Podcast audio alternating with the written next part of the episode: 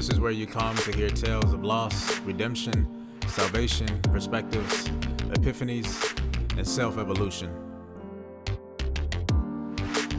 Welcome, ladies and gentlemen, to the glory in our stories.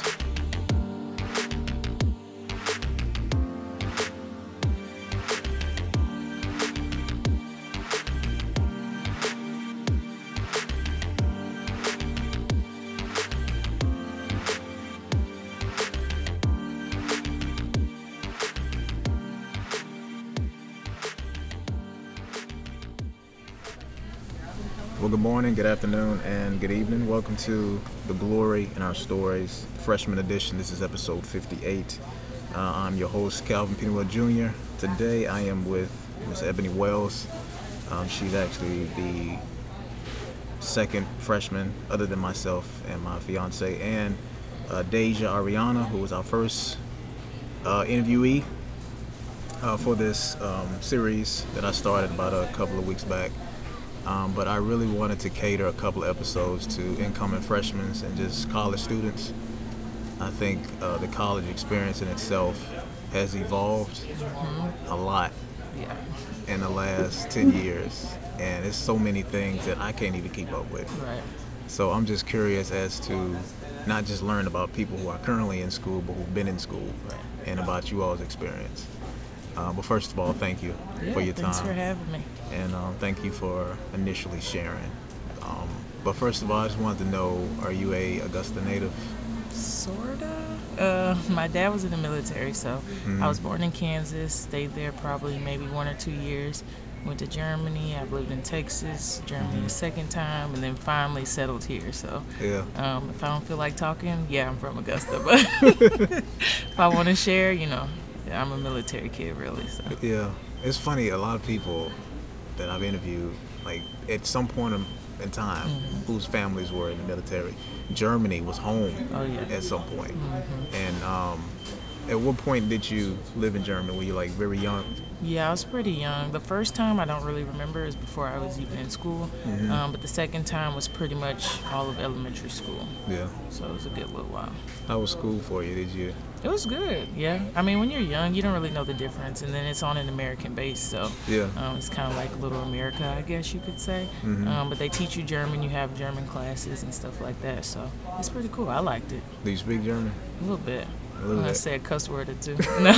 good morning, stuff like that. That's about it. The only thing I know is nein.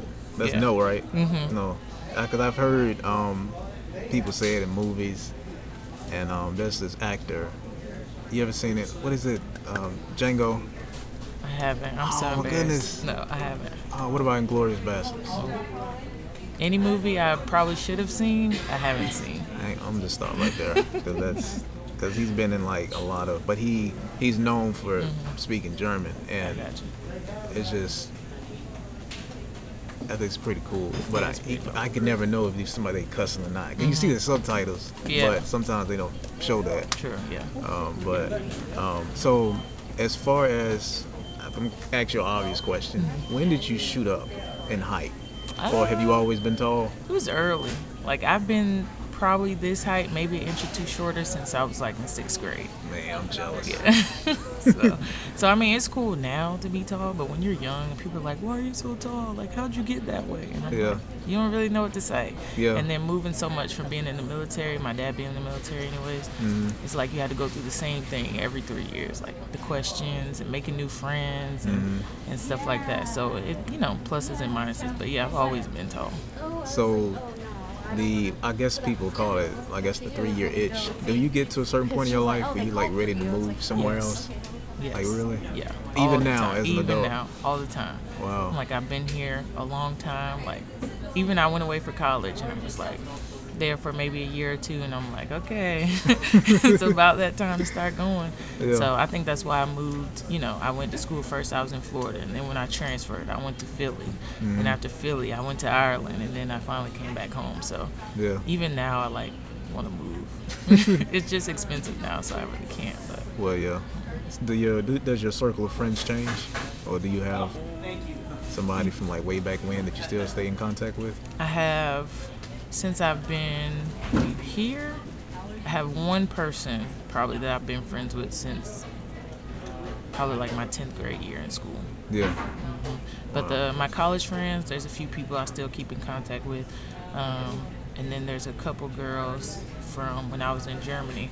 We keep in contact on Facebook here and there. But as far as like lifelong friends, since I was in diapers, no, No. they're non-existent. So would you say that majority of people probably are introduced to the friends that they know for the rest of their life in college? Oh yeah, most definitely. Yeah. Because even though I was only at Florida State for two years, Mm-hmm. there's two, I'd say two or three people that I still talk to to this day. Yeah. And one girl I haven't seen in a few years. The other one I haven't seen since I left Florida State, and we're still cool. Like definitely, you'll meet people in college who you're friends with forever. Yeah. Um, so what what was your freshman? Do you remember like what was your freshman year like? Oh, I remember. you know, it's funny because I've always envisioned, like, you know what, one day I'm going to either write a book or, you know, be interviewed about what my experience was like. And I always practiced what I was going to say. Yeah. Which is probably why I've never been asked to talk about it Yeah. because I wasn't mature enough, I would say, to, to talk about it in a mature way. Um, but it was very eye opening. So, Mm-hmm. coming from a military family, um, my parents were really big in church and stuff like that. So, Yeah. I came from an environment where um, people were always rooting you on and had your back and really, really wanted you to succeed. But that's not really how the world is, right? Like Mm-hmm. Yeah. your circle may want you to succeed, um, but the world in general isn't really um, programmed for growth like that for you to succeed and be in a good place, right? So I came from a tiny place, you know, the military life, church life, and then life in Grovetown, Georgia, right? Going to Harlem High Grovetown High. We're like this, the person, like you are that person. To going Yeah. into a world where people don't really care about you. Um, so it was really, really eye opening. I had a really hard time with it. So freshman year was really tough, a time of growth, um, a time to mature, and I fell on my behind most of the year. Um, but it made me, it made me who I am. It helped me realize, um, you know, that the world, some of it's good, um, but most of the time it's just really crappy. Yeah. Um, so they helped me with that, and and the transition, like I said, was really really hard, but it made me me. It made me better. So and now Yeah. puts me in a position to help other people and tell my story and kind of mentor younger girls who are going into college and even younger guys too. Yeah. Um, the process is pretty much the same either way. So I'm glad you said that because not you don't hear a lot of women say you know I speak to young men Mm-hmm. and women, uh, especially men, because I think you all's perspective, if told from you Mm-hmm. to us, is very important, opposed to just listening to some other guy who thinks he knows what you all's experience is like, Mm-hmm. Right. and it is not the case.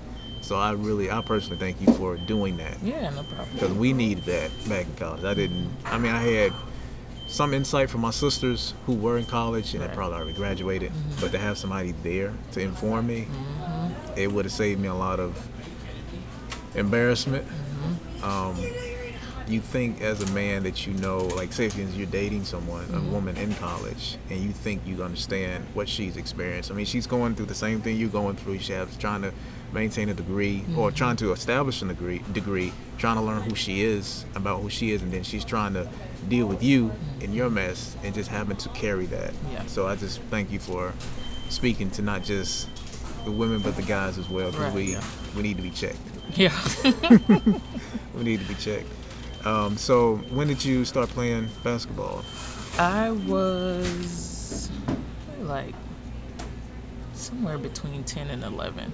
We were just about to leave Germany and it's funny because there was this there was this guy he had a team and honestly the only reason I started playing because he was really cute and he needed an extra person for his team. Like Yeah. that was my first time ever ever playing. I was a cheerleader before that. As tall as I was, um, I was a rec cheerleader in Germany. All my sisters, my brother played, my dad coached, and I was just like, mm, that's not really for me. Yeah. But this guy asked me to play, and then um, from then on, they wouldn't let me stop playing. Like to be honest, like, I think I told you I didn't even want to play.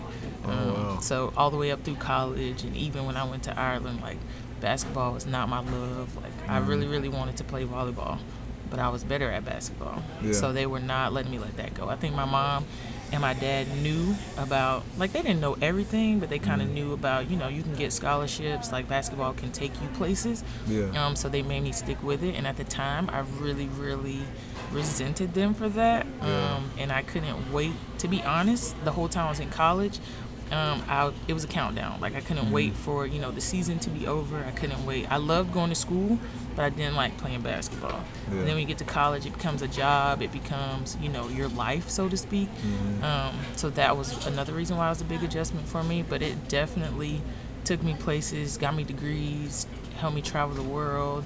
Um, I'm grateful for it now, but at the time, no, not so much. Man, I uh, I dated a girl in high school that played volleyball, and she was she was pretty good. And I saw a video of I forgot the term for it, but it's is it volleying? Like you you got three Rally? hit- yes, and mm-hmm. just going back and forth for a whole mm-hmm. minute. And I mean they just going at it until finally somebody just tipped it and mm-hmm. nobody was there to catch it. But it was just it was so riveting and exciting. So when you said that's what you initially wanted to do, I mean I, I mean, it's an it's an Oh, exciting yeah. sport. It definitely is. Very, very different from basketball, but Yeah. Mm-hmm. very exciting. Small space, but you're working in that Yeah. in that small amount of space. Yeah. What up, T-Goss listeners? This is Calvin Pennywell Jr., your host of T-Goss, The Glory in Our Stories. I don't just produce podcast episodes, but I also record music. I have a few projects out now, including two EPs titled Born and Born Part 2. The list also includes three playlists Color Me Mad, The Stonebreaker, and Hailstorm. They can be found on my SoundCloud account as well as noisetrade.com. That's noisetrade.com. Check it out, and I hope you inspired.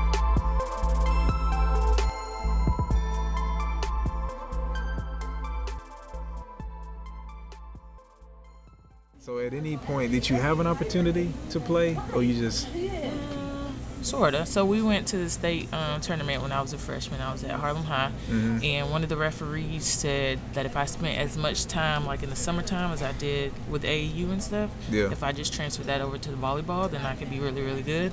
Um, but we had already invested so much in in basketball, and I was already further along. It would have took me longer to catch up with volleyball than it did basketball. yeah? Um, so I played in, in high school and stuff like that. But as far as summer, my parents don't didn't know anything about that. Like we're a basketball family. Like that's what they knew. My dad was one of my very first coaches, so it wouldn't have. I mean, it would have been dope, yeah. But would I Yeah. have gotten as far? Never know. I try not to think about it as much because you know a little bit of a soft spot, but Yeah, yeah. you never know really. Wow, that's uh, that's crazy. Cause I I used to play baseball when I was little, hmm but for some odd reason, this was back when like McGwire, Sammy Sosa, that was just the guys. And one day I just got really interested in basketball, just on a surface level. I never wanted to play. Like I played street ball, but I never thought I was well good enough to play. And then one day I decided that I just didn't want to play um, baseball anymore. My mom was about to take me to practice, and she looked at me because, of course, at this point you're a child. Yeah. Your parents are paying for mm-hmm. everything, mm-hmm. and for you to say you don't want to play anymore. So I said I, I don't want, and I cried. I cried and sat in that car, and I said I don't want to play. Mm-hmm. And I apparently I was good, but it's just that's what that's what it, my heart wasn't in it, not anymore. Yeah. So I, from coming from an athletic perspective, I understood that. Yeah. Maybe I should have cried, but you know. But uh, so um, I guess well, actually, well, it's funny you speaking about basketball in reference to this. I've heard a lot of NBA athletes reference to the NBA as a tool at some point, because they would say uh, they would get asked all the time, like, "Do you love the game? Like, how do you feel about it?" And some of them say, "I love it," but towards the end of their careers, it was like basketball became a tool because it was a gateway. If I would have never played, I would have never had any of these opportunities. And then there are some athletes that live and die mm-hmm. by the sport, and there's nothing wrong with that. But it sounds like you more have a mindset like this is a this is a key oh, that Oh, I can use Most to eventually do what I really want to. Mm-hmm. So, and I needed that to to be where I am right now, right? So it Yeah. teaches you more than just, you know, it's a sport and to play the game. It teaches you discipline, teaches you teamwork, Um, it teaches you perseverance. Um, it teaches you how to just push through when you really, really, really don't want to do something. Yeah. Um, mentally, if you don't want to do something, it's hard to make your body do it, right? Because your mind is a lot stronger than what your body is. So if your mind says, you know, I really want to, don't want to do this, pushing your body past that is even more difficult than when your body's just tired, but your mind is strong, Yeah. right? So it it paved the way for me to become who I am now. Um, and even before I was mentally strong enough to understand how it benefited me, um, it helped me to get a free education. Um, I was able to get not only my undergrad but an MBA in finance, and then when I went to Ireland, I was able to get a master's in HR. Um, so it paved the way for me to get three degrees in a six-year span. Yeah. Would I have been able to do that for free with no student debt? Be able to travel the world relatively for free with no debt? Yeah. Um, would I have been able to do that without basketball? Probably not, right? So um, the discipline and you know sticking through it, even though I really didn't want to, ended up Yeah. paying off, and it will pay off for the rest of my life. Yeah. Right, so even though you know I was mad, and every chance I get, I bring it up to my parents, like you made me do this, right? like I really have to thank them because I wouldn't be where I am, and I wouldn't be in the position that I'm in, um, have the education, the experiences, and being all around the world. It wouldn't, I wouldn't have that if it wouldn't have been for basketball. I did not know that your academic resume was that dense. Pretty extensive, right? Didn't I had no idea.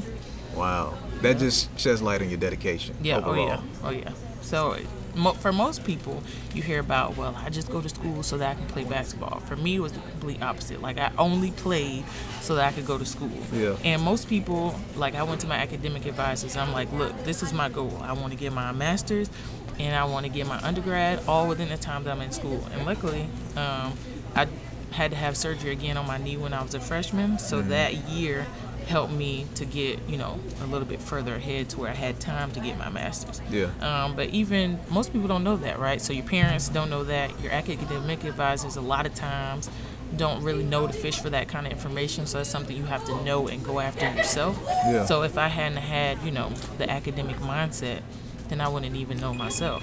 But Mm-hmm. once I figured it out, I'm like, now, you know, now it's go time. Now, Yeah. like, what can I get? If I'm going to be doing this year round, you know what I'm saying, for Mm-hmm. four and five years straight, then what is the most that I can get out of it at that time? Sorry. No, like, good. what is the most that I can get out of it? Yeah. And so you have to you have to map it out, and then you have to go for it. Because at the end of the day, no one's gonna beg you to spend their money.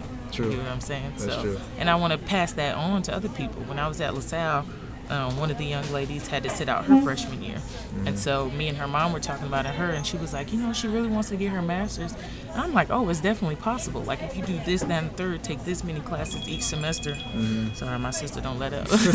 like you take, you know, this many classes each semester, and then take this many classes while you're in your master's. All you need is an extra summer. You can do it all in a year. Yeah. Feel what I'm saying? Like people don't know that. Yeah. And so I'm like, okay, if I hadn't gone through this, down the third, I wouldn't have the knowledge to spread on to other people and be like, hey, you can really do this and you can be great because they're going to get everything that they need to get out of you. That's true. So why not take your experience and get everything that you can get out of it? It's Yeah. an even exchange. It should be an even exchange. Yeah, and I didn't. I never thought about that during school. I Mm-hmm. just thought, okay, this is what I have to do. This is what I have to pay, and if I don't, then that means whatever they have, I don't have access to. Mm-hmm. But in in this say in this sense, when you have the knowledge and the know-how, you're like, you know what? I see the game that they play, Mm-hmm. and these are the cards that I have. So this is how I'm going to play them. And I play them in a vindictive way, Right, yeah. But to use the system basically to It's, your it's advantage. there for you to use, Yeah. right? But people just don't know how to take advantage of it and you know what to do and how to maneuver it. So we end up missing out. I feel like a lot of times athletes, and maybe not intentionally, but we get the short end of the stick, right? Yeah. Our bodies are hurting, mentally we're exhausted, physically we're exhausted. We have to keep up essentially two full-time jobs and in the meantime have trying to have a social life and relationships and all these types of things so why not maximize this opportunity? Why not, you know what I'm saying? I have to co- go to practice for three, four, five hours a day and go to class five hours a day. Like, what am I getting in return? Like, what am I doing to maximize this experience? So when it's all said and done, even though I walk with a limp, right? like, I have something to show for it. Like, I think all athletes should take advantage of that. I one person in particular that really pushed me into thinking about that was mm-hmm. Zion Oh yeah. because he is like the face of basketball in general, Mm-hmm. at college level, NBA, and he's a huge prospect. And now that he's in the NBA, like every pretty much everybody's excited about it. But I was thinking about it, and I said, as much dedication that you put into your sport, like how much of that is put into the books, Right. and it's, it's no telling what he what sacrifices that he had to make in order to make sure that he was academically stable to at least stay on the team. But nobody, I've always wanted to know what was that experience like having to be an athlete and having to be a student. Mm-hmm. It's rough, but at the same, it's rough, yes, but everything is laid out for you, Yeah. right? So you know that the academic advisors get your practice schedule, Okay. and they're told, you know, make their classes around these times, Mm-hmm. right? So everything is laid out for you. It's not like you have to figure out, oh my gosh, well, when am I going to study? Yeah. No, you go to prac, you go to class at 8 a.m. because you know you have practice at three, so you have maybe a class at eight, nine, and 10. Then you have a break. You're gonna go to practice. You're gonna get out of practice. You'll go to study hall, mandatory mm. study hall for everybody. And then after that, if you need time to study outside of that, then you can. But you have a certain amount of hours that you have to dedicate to studying because we have sign-in sheets and all this other stuff. Like the higher up you go in athletics or like the bigger the school you go to, mm. the more structured it is and the more you don't even have to think about it. Like that's why I had such a hard time when I got done playing. So I'm like, okay, well what am I supposed to do now? like for six years of my life, people made schedules for me. I didn't have to think about it. I didn't have to wonder. Yeah. I didn't have to plan out, you know, study time or this time. The only thing you have to intentionally do is make time for a social life because that's comes secondary. You know what I'm saying? Like basketball, and you're not, and I always say you're not, you're really not a student athlete. You're more like an athlete student. Yeah. Because basketball is priority. That's how they pay their bills. You know what I'm Mm-hmm. saying? Like this is their livelihood. So honey, you got to get on board or you got to get going. Like. Yeah. So you, you find a way to make it work, but at the end of the day, you don't really have to find a way because they have the way for you. You Just literally have to walk the path, basically. Mm-hmm. Yeah. Did you have a personal mentor during college?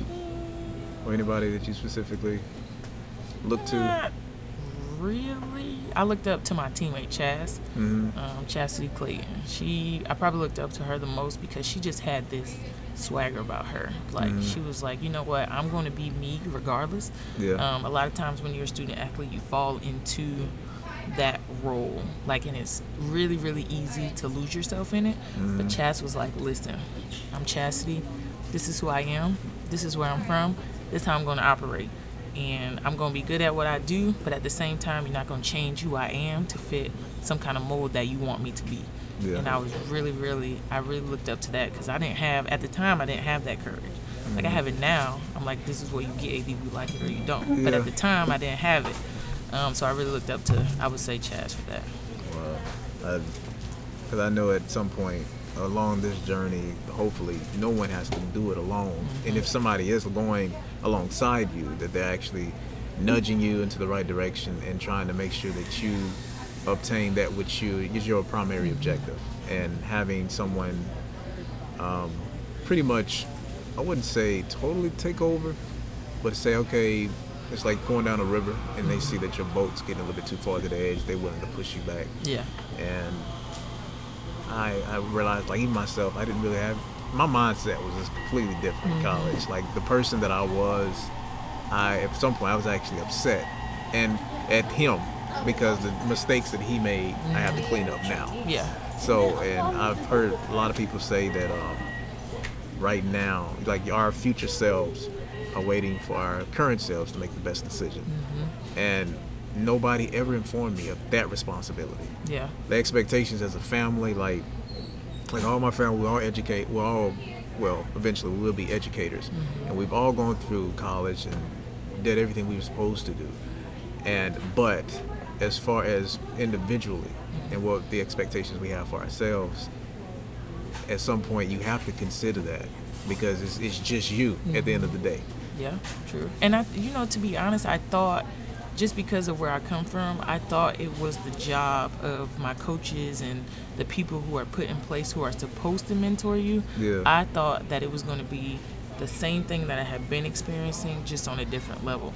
But it's mm. not that at all. Yeah. Like, there's no, there's no babysitting and no let me help you grow up.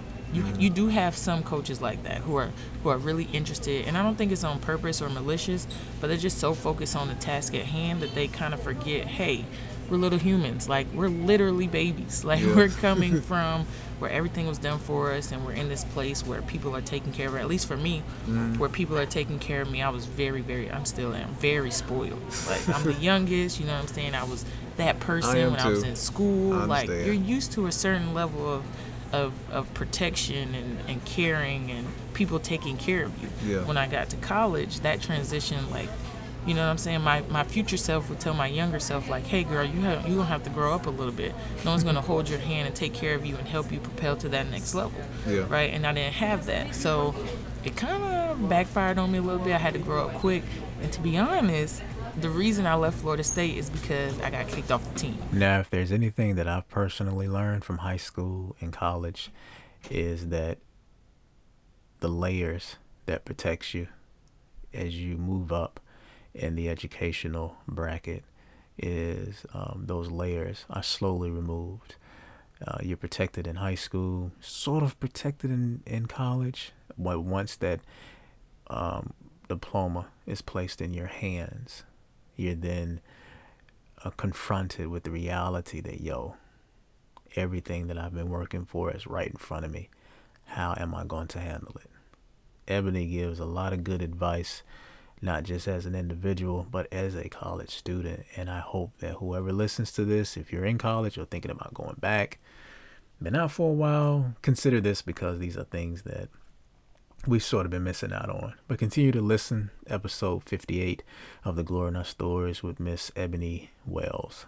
And so my freshman year, right, when I'm, I'm going through, I'm growing up, and I'm, I'm, you know, showing like, hey, where I come from, I'm the girl. Yeah. So I'm gonna need you to treat me like I'm that girl. Yeah. But no, right? Because in college, everybody's that girl and that guy, and everybody was good where they came from. Now we're in a big pond, and to be honest, I was the best in Grovetown, but I wasn't the best on the team. Probably the lowest in form of in terms of skill and you know what I'm saying, and strength and agility and all that. I was at the bottom of the totem pole. So it was a very hard adjustment for me and I didn't know how to do it. So it turned into bad attitude and just really sassy and, and stuff like that. So my very first year, first impression wasn't that good. I eventually learned how to turn it around my sophomore year, but I think it was to the point where she was like, mm, kind of left a bad taste in my mouth that you can't really erase. So it's better if we just go our separate ways. Now, like I said before, I wasn't mature enough to have this type of sit down, Yeah. right? So in my mind, I'm like, I'm gonna tell everybody how I felt like, you know, they didn't have my back and I felt like they did this and they did that. But at the end of the day, it's not really, even though we would like for them to, I don't mm-hmm. think it's their job to help us be adults Yeah. right? The people who are in our lives beforehand, AAU coaches, uh, mentors, like me and you, it's our jobs to get them ready for the next level. And then if you're lucky enough to have a coach who puts forth the puts forth the extra effort into helping you grow up, then that's just a bonus. But at the end of the day, that's not how it is. You go into the real world, and the people who come who are with you before you get to that point need to be able to let you know, like, hey, you're gonna have to grow up a little bit. Hey, no one's gonna hold your hand. Hey, you ain't the best. They don't care where you came from or what you were or how you were. You have to grow up and be, you know what I'm saying, a team player and, and act like, you know, humble yourself basically. Yeah. And I wasn't. I wasn't humble. So they quickly humbled me. Man, I, I, I think one of my issues that I had was I wasn't willing to listen to hmm. other people's perspectives, knowing that it could have helped me. It could have prevented me from making like the dumbest dumbest decisions I could mm-hmm. ever made. And even in the process of I wouldn't say arguing, but trying to prove a point, when mm-hmm. somebody tells me something, they're only telling me what they know Right. from what they've experienced. And I never took the time to say, hey, why don't I consider that? Mm-hmm. Like this whole time I've been doing things this way, but I never thought of it from the other end because I never had anyone approach me or mm-hmm. challenge me. Yeah. And that's one thing that I had to learn about myself. Mm-hmm. And me too, I was, I'm the youngest. My family, my sister swear up and down I'm, I'm spoiled. I don't believe it. Oh, you probably are. But if that's the case, then I'm just in denial. And thinking back, like over the last couple of decades, I'm like, yeah, A little bit. yeah, I was. And I mean, Sometimes you gotta milk it. I mean, sometimes you do. Yeah. But it comes to a point, and they will remind you, hey, you, need, you had to do this just like I did. Mm-hmm. So you gonna either do it this way or do it that way and suffer the consequence. So Yep. yeah. So it, I mean, do I feel like I wasn't treated as justly and fairly as I should have been? Yes, of course, hundred Yeah. percent. But I'm not gonna sit and pretend like I didn't play a part in um, the way that things went. Like Mm-hmm. part of it, part of it was me, most definitely. But on the other hand, I also feel like people in those positions even even me and you like right we've been through college we've been through being a student athlete so us as you know juniors and seniors we need to talk to the freshmen and impart that knowledge right? But it's also i feel like when i was even when i was a co- helping coach at grovetown i used to have conversations with the girls trying to prepare them for what to expect should they go and play in college. And so i feel like the higher up you get, whether it be coaching or just former student athletes, it's our jobs as coaches and former athletes and teammates to impart that knowledge on and pass it down. It would Yeah. it would be a lot easier road not only for the coaches but also the student athletes because at the end of the day we're all on the same team. You mm-hmm. need me to mature and grow in order to produce for you. You know what I'm saying? And I need to mature and grow so I can be the best for this team and be the best for you and be the best for the people who are coming behind. But it mm-hmm. seems somewhere along the line we've lost that. Yeah. And it just has become one big business where, okay, you might not be cutting it. I'm not going to take the time to nurture and care for you. I'm just going to recruit over you and get somebody who may be a little further along in the process. Yeah. So I think I don't know some, something something is broken and it really really bothers me, but something's missing. You know. And it's funny because when I was in, because after last time I played baseball was I think I was 12. Mm-hmm. That's last time. So when I got to high school, I thought that I couldn't juggle being an athlete. And going to school because I was in class classes with athletes, Mm-hmm. and some of them didn't really do too well. Mm-hmm. But that's just the few that I met, and I've, there are some athletes who ain't no telling what they were doing. You just knew that for some reason they were doing really well on the team, Right. But in class, not so much. But they graduated with you. Oh, yeah. And you're like, know how did that happen? So, but having that mindset as a, I just wish somebody was able to inform me, like you said, somebody can say, yeah, you can do this. All you have to do is do this, this, this, mm-hmm. and this is where you will get. Yeah. So, And that's where I want to be. Like I want to be in a position where I can, you know, mentor these young people, and even if it's just being a soundboard and telling my story and Yeah. saying, you know, things were really, really crappy in the beginning, but somehow I made a way, made a way to finish, and this is how I got to that point. Mm-hmm. Like that's people. That's all they want is to be informed and make informed decisions. Yeah. Like I went to one of my old coaches from LaSalle. I went to one of her AU practices, and I just literally sat and told them, you know, at the end of the day, you're good now, but in college, everyone is good. Just Yeah. simple information like that, like blew their mind. They're like, no way, really? like, like, yeah, you're the best here, but you're not gonna be the best there. Mm. And just implanting those seeds in their minds and letting them know, like, your schedule is gonna be jam packed. Um, letting them know how the recruiting process goes, and Yeah. like just informing them. For one, they literally have no idea. Like they don't know what it's like or what it's gonna be like. All they see is athletes on TV, and they're like, "Wow! Like look at all that glam, look at all that fame." You know what I'm saying? Look at all that fun. But they don't know the blood, sweat, and tears that goes into it to get them to that point. Mm-hmm. So just, I'm, I'm a really big, like, I just really believe in informing people, mm-hmm. and they they don't even realize how much it would impact them later on. But I promise you, the young ladies that I talk to now in their mind, they're like, okay, I have to be good at something. Scoring isn't going to get me where I need to go. Yeah. I have to have that one thing that I'm really good at. I have to balance my schedule. I have to have a good attitude because when they heard that I got kicked off the team because I didn't have the best attitude, they were like, "Really?"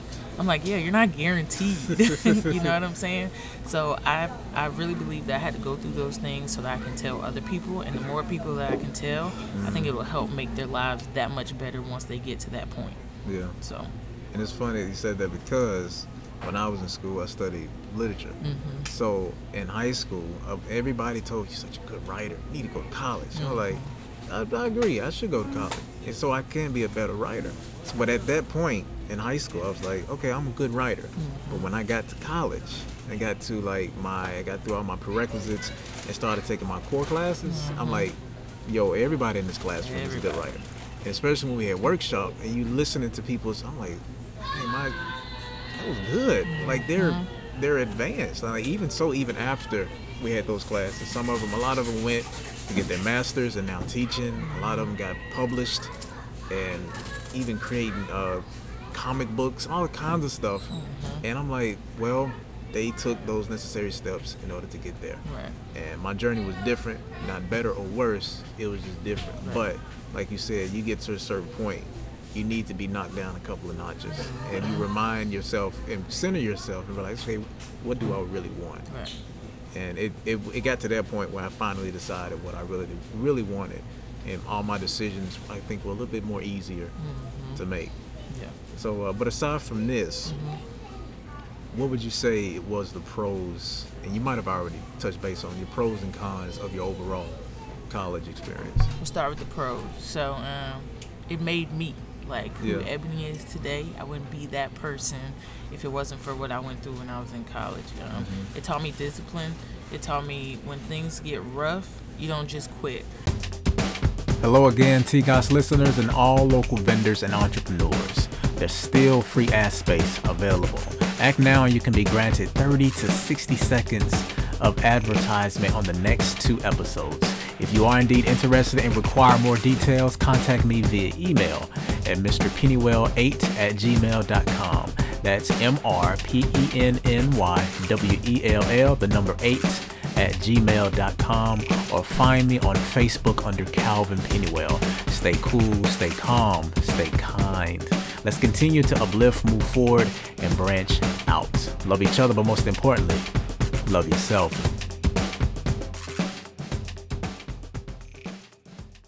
Right, because there is light at the end of the tunnel. Like the tunnel eventually is going to end. Yeah. But can you be mentally tough and physically tough and even when you don't want to do it, find ways to cope, find people to talk to, find a way to get to the end point? Definitely taught me that. And I use it even today in work. Um, I work at Enterprise and we all know like working at Enterprise is a grind. So I just go back mentally to where I was in college and be like, okay, during this point in my college career, this, that, and third was a grind. So what did I do to get through it and how did I get through it? Right. So it helped me with those tough times during those phases. Um, it taught me to be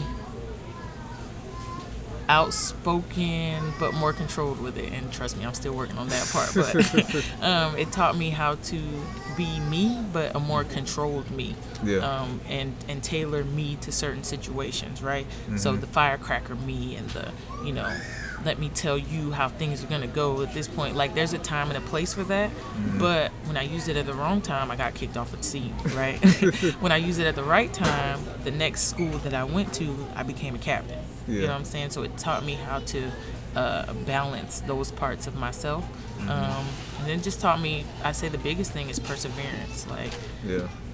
People and situations can throw all types of tough things at you and you can get knocked down so many times and people can talk down on you and they can tell you what you can't do and where you're not good at but at what point are you going to build yourself up and build a wall of positivity and you know positive affirmations around yourself so that you mm-hmm. can walk through the fire and be a better person at the end of it Yeah. so i i'm I wouldn't say I'm glad, but I'm thankful that I went through periods of time where people were just throwing things on me and throwing things on me and, and telling me, you know, trying to tear me down because it taught me how to build myself up and keep myself up. So I say those are the pros. Um, the cons, um, I became depressed, like really, really, like call my dad every single day and my mom every single day, just crying because I couldn't understand um, why people didn't want me to succeed, or I couldn't understand why I was in a position where people weren't as concerned and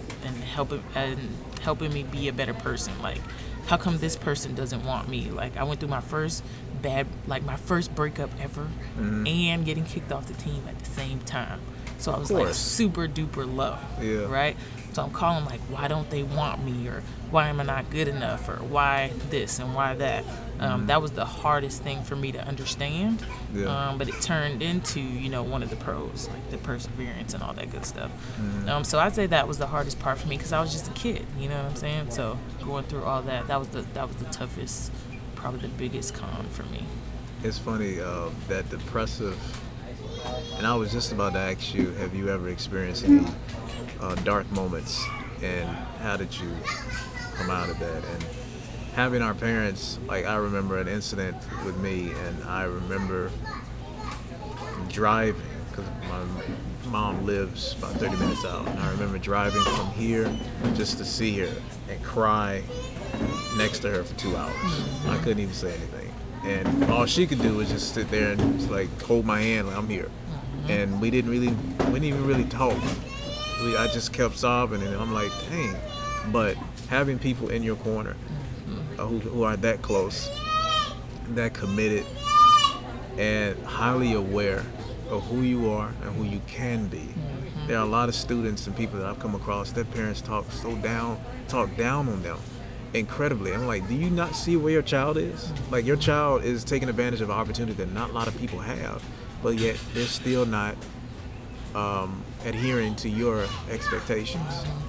And you gotta find, you have to have that, right? So when Yeah. I was at Florida State and I was going through my time, like my dad drove the seven to eight hours, took me to a movie, took a nap, and drove right back home. That's Like, dad- that's dad of the year. Oh yeah, Yeah, that's what's he really is. Like he knew, like okay, I know that this girl needs me. Like she needs somebody there for her, right? Yeah. So as I'm talking to my mom on the phone, like my dad is driving down just to spend a few hours and drive right back. Like you need that. You need somebody who's in your corner, and that's what I want to be for kids who may not have it or kids who are going through and stuff like that. Like Yeah. it can't be everything that I went through couldn't be for nothing. Feel what I'm saying? So like I have to find a way to get my story out there. Now that I'm mature enough to tell it, I have to find a way to get it out there and find people to tell it to and find kids to grab onto and be like, hey, like you're in a great position. You're, you know, you're this, that, and the third. You're really, really great at what you do. Mm-hmm. Let me hold your hand a little bit and help you get to the place that you want to go. Like I feel like if I had that, not to mention if I had a, more of a love for the game, Yeah. like maybe I would have played for a longer amounts of time. You know, but you know, you never know. Well, yeah. so, what would you? Uh, I guess you, in a sense, you answered it, but I'm gonna ask you directly. If you had anything to share Mm-hmm. with freshmen that are in college now, people who are having a hard time, and Mm-hmm. like, how am I gonna get to the finish line? Like, what would you tell a college student as a sense of encouragement or any advice? What would that be? Um, remember what you can get out of it and where you can go. Right? So you're already in the situation. You've already finished, you know, so much amount of time. Is it worth throwing it all away? Um, you've already look. I'd say make a list of everything that you've gained from it so far, right? So whether it be physical things, whether it be mental things, like hey, I'm tougher. Like Yeah. I got through last year and it was really tough, and this, that, and the third happened. Um, I'd also tell them don't be afraid to move on right? Yeah. So like, um, I think a lot of times we go somewhere and we're like, I have to finish. That's how I was at Florida State. I'm like, I don't care how bad it is, how bad I feel, how depressed I am. Like, I have to finish because I'm not a quitter. Yeah. But there's strength in leaving too, right? So there's strength in saying, you know what, this is not for me. This is not working. Maybe I didn't make the best decision. There's so many schools and so many opportunities and so many degrees. To be honest, my degree looks just as good as on paper as a degree from a place that nobody's ever even heard of. You get what I'm saying? Or a town that nobody's ever even heard of. That degree, people, employers just want to see that you finish something, Yeah. right? So if you if you feel like you really really can't go on, there's no shame in redirection, or there's no shame in saying, you know what, this is not working, but I can pull this, that, and the third from the ashes and build it up and go and finish somewhere else. No mm-hmm. shame in that. There's no shame in smaller schools. There's no shame in JUCOs. There's no shame in community colleges. There's no shame in getting better. So just because you're not going to a top Division One schools, there's Division Two, there's Division Three, there's community college. And to be honest, the people that I know who went Division Two and Division Three, I haven't met one person who said that they didn't enjoy their college experience. So if I could go back and do it all over again, I probably wouldn't go to a top Division One school.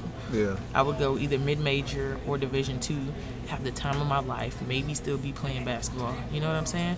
So I mm-hmm. think it was just lack of information. and not to down the people who are in my corner because a lot of times, like I said, my parents they just didn't know. Like this Yeah. was the first time going through that process. Like yeah, my sisters played in college, but it was pretty much like. Okay, this school is looking at me. That sounds good. Let's go. Or that school's looking at me. But I had a plethora of options. So I didn't know. They didn't know. You know what I'm saying? So I would say definitely don't be scared to start over. Um, or don't be scared to go somewhere to explore the unknown and, and be in a place that people may not know about because you probably have the most fun there anyways. Yeah, and you made a excellent point. The concept of just because you break something doesn't mean you're broken. Like just mm-hmm. because you break a cycle, you break your initial traje- trajectory towards a different direction doesn't mean that you obviously don't know what you're doing. Right. Because there are a lot of people that make that decision young, and there are people mm-hmm. that even make that decision later on in life, like 50s and 60s. And at that point, society has tried to um, convince us mm-hmm. that we should be at a certain point at, due to the decades, the 20s and 30s and 40s. Right. But life doesn't happen that way. And um, I just, I really, it's, it's so cool you said that because the two people I think about is Allen Iverson and Kevin Garnett. Um, I, I heard about his situation before he got into the NBA. He was actually one of the first athletes to actually go straight to the NBA. And his situation was like, you like, there's no, because he was involved in altercation, allegedly. And I was like, wow, like, how is he going to get out of that? Because they stereotyped him. Hmm. But he ended up becoming one of the greatest athletes of all time, even Iverson.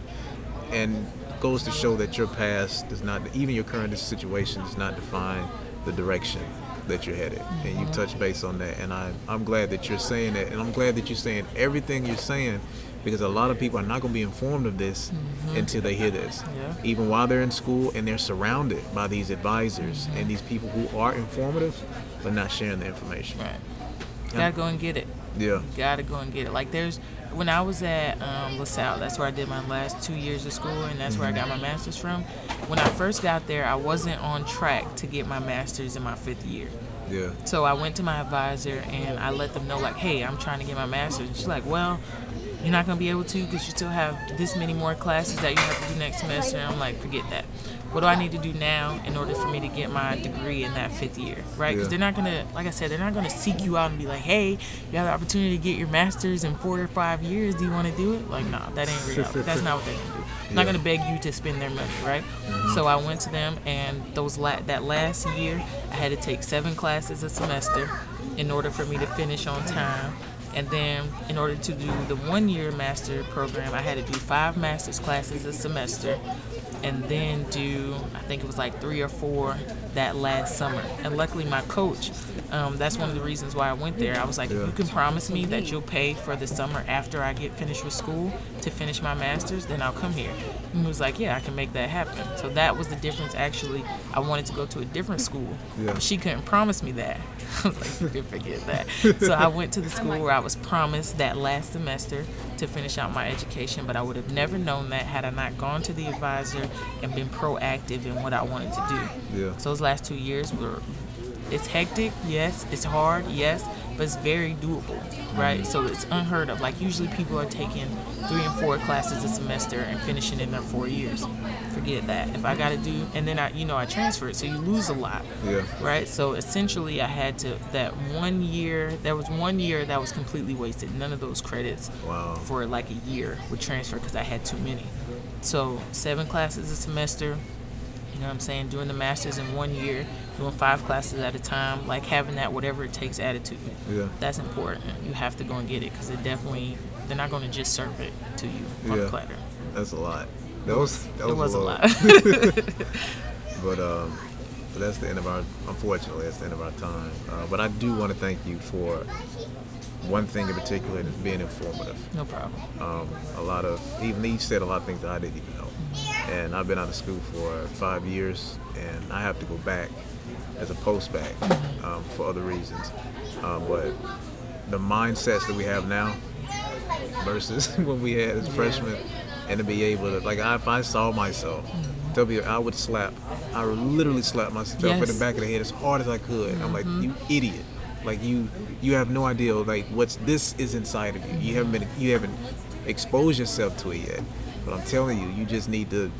But at the same time, if we would have never made those decisions, we'll be who we are. Exactly. So, uh, but Ebony, I really thank you again. Yeah. Thanks for your time. having me. Uh, thank you for sharing. Uh, for those of you who are listening, this is the Glory in Our Stories Freshman Edition, episode um, 68. I'm sorry, 58. I'm 10 episodes ahead. 58 with myself and Miss Ebony Wells.